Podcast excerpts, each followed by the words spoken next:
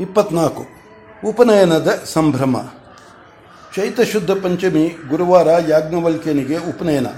ಕೇವಲ ಪಂಚಾಂಗದಿಂದ ವಯಸ್ಸು ಗೊತ್ತು ಮಾಡುವವರೆಲ್ಲರೂ ಇದೇನು ಮಗುವಿಗೆ ಐದು ವರ್ಷವೂ ಕುಂಡಿ ಕೂಡ ತುಂಬಿಲ್ಲ?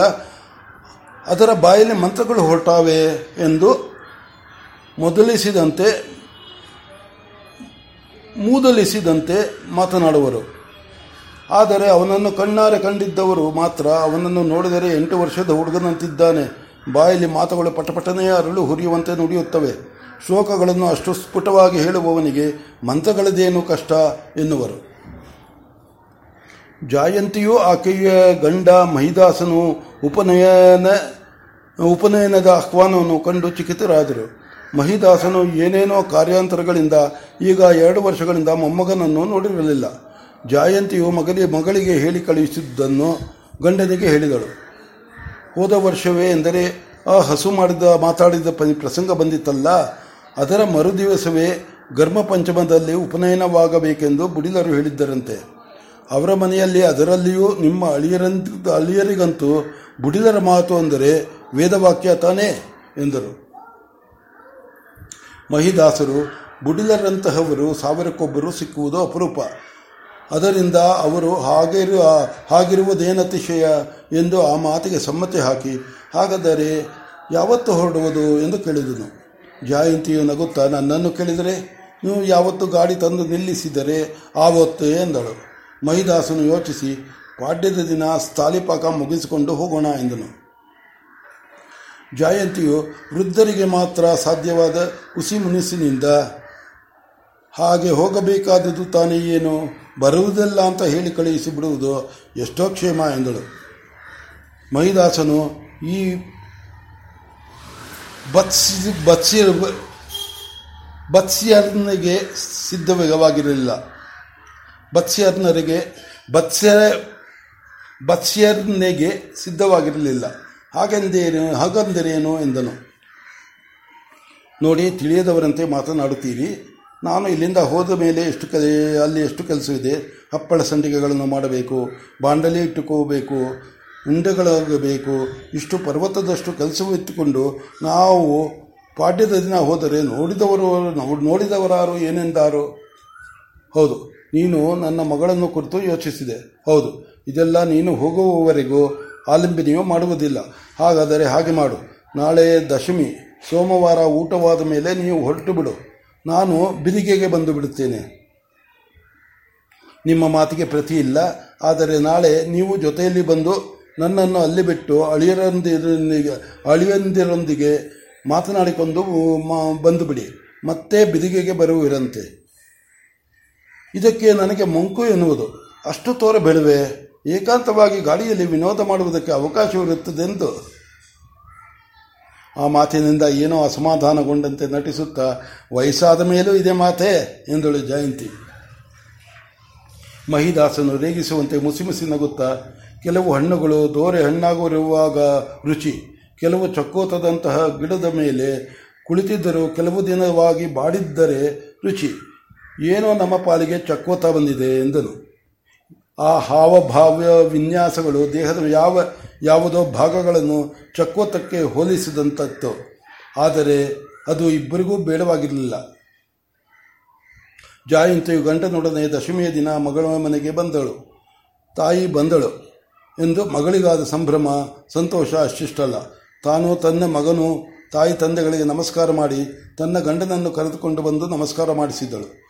ತಾಯಿಯನ್ನು ಬಚ್ಚಲ ಮನೆಗೆ ಕರೆದೊಯ್ದು, ನೀನು ಬಂದೆಯೋ ಇನ್ನು ಮುಂದೆ, ಇನ್ನು ಮುಂಜಿ ನಿರಾಂತಕವಾಗಿ ನಡೆಯುತ್ತದೆ ಎಂದಳು.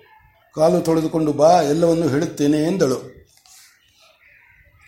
ಅಷ್ಟರೊಳಗಾಗಿ ಯಾಜ್ಞವಲ್ಕಿಯನ್ನು ಓಡಿ ಬಂದನು. ಅಮ್ಮ, ಅಪ್ಪ ಬರ ಹೇಳಿದ್ರು ಬಾ ಎಂದನು. ಆಲಿಂಬಿನಿಯು ಗಂಡನನ್ನು ನೋಡಲು ಮಗನ ಜೊತೆಗೆ ಹೋದಳು. ಗಂಡನು ಮಾವನವರನ್ನು ತೋರಿಸಿ, ಅವರು ಬಂದಿದ್ದಾರೆ, ಎಷ್ಟು ಹೊಟ್ಟಿನ ಹೊತ್ತಿನಲ್ಲಿ ಹೊಟ್ಟಿದ್ದೋ ಏನೋ, ಮಡಿ ಸಿದ್ಧ ಮಾಡು ಎಂದನು. ಆಲಿಂಬಿನಿಯು ಏಳಪ್ಪ ಎಲ್ಲವೂ ಸಿದ್ಧವಾಗಿದೆ ಎಂದಳು. ಆ ವೇಳೆಗೆ ಮಗನು ಹೋಗಿ ಒಂದು ತಂಬಿಗೆ ನೀರು ತಂದಿದ್ದನು. ಮಹಿದಾಸನು, ಏನಪ್ಪ, ನಾವೇ ಕಾಲು ತೊಳೆದುಕೊಳ್ಳೋಣವೇ? ನೀನೇ ತೊಳೆಯುತ್ತೀಯೋ? ಎಂದು ಕೇಳಿದನು. ಯಾಜ್ಞವಲ್ಕಿನು ತಂದೆಯನ್ನು ತೋರಿಸಿ, ಅವರ ಅಪ್ಪಣೆಯಾದರೆ ನಾನೇ ಮಾಡುತ್ತೇನೆ ಎಂದನು. ದೇವರಾತನು, ಆಗಬಹುದು ಎಂದನು. ಮಹಿದಾಸನು ಕಾಲು ಜೋಡಿಸಿಕೊಂಡು ನಿಂತನು.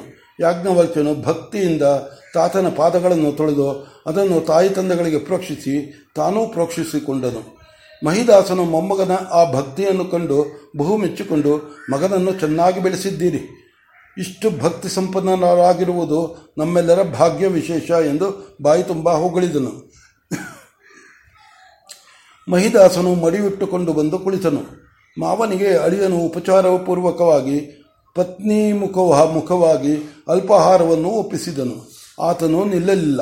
ಎಷ್ಟು ಹೇಳಿದರೂ ಕೇಳದೆ, ಬಿದಿಗೆಯ ದಿನ ಬರುವೆನಲ್ಲ ಎಂದು ಹೊರಟು ಬಿಟ್ಟನು ಆಲಂಬಿನಿಯು ದೇವರಾತನು ಮಗನೊಡನೆ ನಮಸ್ಕಾರ ಮಾಡಿ ಮನೆಯವರೆಲ್ಲರನ್ನು ಕರೆದು ತರಬೇಕು ಎಂದು ಭಿನ್ನವಹಿಸಿಕೊಂಡಳು ಆಲಂಬಿನಿಯು ತಂದೆಯನ್ನು ಕಳುಹಿಸಿ ಕಳುಹಿಸಿ ಬಂದು ತಾಯಿಯನ್ನು ಸೇರಿದಳು. ಅಮ್ಮ, ನೀನು ಬಂದುದರಿಂದ ಮುಂಜಿಯು ನಿರಾಂತಕವಾಗಿ ನಡೆಯುವುದು. ಕೇಳು. ಮೊದಲನೆಯದು ಅರಮನೆಯ ವಿಚಾರ. ಇಲ್ಲಿ ನೋಡು ಬಾ, ಇವತ್ತು ಬೆಳಗ್ಗೆ ಈ ಸಾಮಾನುಗಳೆಲ್ಲ ಅರಮನೆಯಿಂದ ಬಂದವು. ನೋಡು, ನಾಲ್ಕು ಮೂಟೆ ಒಳ್ಳೆಯ ಸಣ್ಣ ಅಕ್ಕಿ, ಎರಡು ಮೂಟೆ ಗೋಧಿ, ಎರಡು ಮೂಟೆ ಸಕ್ಕರೆ, ಒಂದು ಮೂಟೆ ಬೆಲ್ಲ, ನಾಲ್ಕು ದೊಡ್ಡ ಕೊಡ ತುಪ್ಪ. ಇನ್ನು ಇದಕ್ಕೆ ಬೇಕಾಗುವ ಸಾಮಾನುಗಳು, ಅಲ್ಲಿ ನೋಡು ಎಣ್ಣೆ ಎಂಟು ಕೊಡ. ಇವೆಲ್ಲ ಯಾಕೆ ಗೊತ್ತೇ? ಚೌಲ ಪಂಕ್ತಿಯಲ್ಲಿ ಮಕ್ಕಳಿಗೆ ಬ್ರಹ್ಮ ಭೋಜನದಲ್ಲಿ ಬ್ರಾಹ್ಮಣರಿಗೆ ಪಂಚಾನ್ನಗಳು, ಪಂಚಭಕ್ಷಗಳು ಆಗಬೇಕಂತೆ. ತುಪ್ಪವನ್ನು ದೊನ್ನೆಯಲ್ಲಿ ಬಡಿಸಬೇಕೇ ಹೊರತು ಮಿಳ್ಳೆಗಳಲ್ಲಿ ಬಡಿಸಕೂಡದಂತೆ. ಅಂದು ವೈಶ್ವಾನರನ್ನು ತೃಪ್ತನಾಗಿ ತಮ್ಮೆಲ್ಲರನ್ನೂ ಹರಿಸುವಂತಾಗಬೇಕು ಎಂದು ರಾಜಾಜ್ಞೆ. ಮೂರು ದಿನದಿಂದ ಇವರು ಬೇಕಾಗಿಲ್ಲ ಅಂತ. ಭಾರ್ಗವರು ರಾಜಧಾನಿಯಲ್ಲಿ ಇದ್ದುಕೊಂಡು ರಾಜಾಜ್ಞೆಯನ್ನು ಮೀರುವುದು ತರವಲ್ಲ.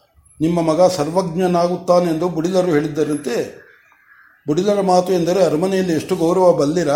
ಆ ಸರ್ವಜ್ಞನಿಗೆ ನಮ್ಮ ಕಾಣಿಕೆಯಿಂದ, ಕಾಣಿಕೆಯೆಂದು ಅವರು ಕೊಡುವಾಗ ನಿಮ್ಮದೇನು ಅಡ್ಡಿ ಎಂದು ಚರ್ಚೆ ಮಾಡಿ ಕೊನೆಗೆ ಒಪ್ಪಿಸಿದರು.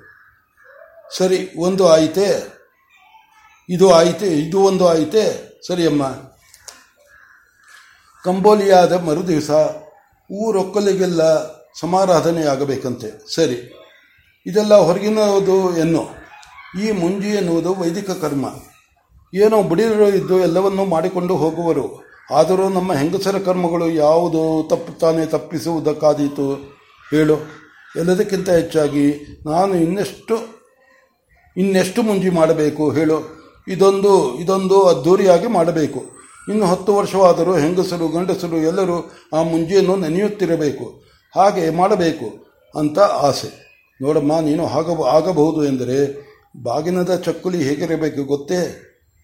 ಗಂಡಸರ ದಪ್ಪ ತಳಿಯೂ ಹಿಡಿಯುವಂತಿರಬೇಕು. ದೊಡ್ಡ ತಟ್ಟೆಯಲ್ಲಿ ಮುರಿದೆ ಮುರಿದೆ ಇಟ್ಟುಕೊಳ್ಳಲು ಕೊಳ್ಳಕ್ಕೆ ಆಗಬಾರದು. ಉಂಡೆನೂ ಹಾಗೇನೆ. ತಲೆಗಾತ್ರ ಇರಬೇಕು. ಉಂಡೆ ಏನಮ್ಮ?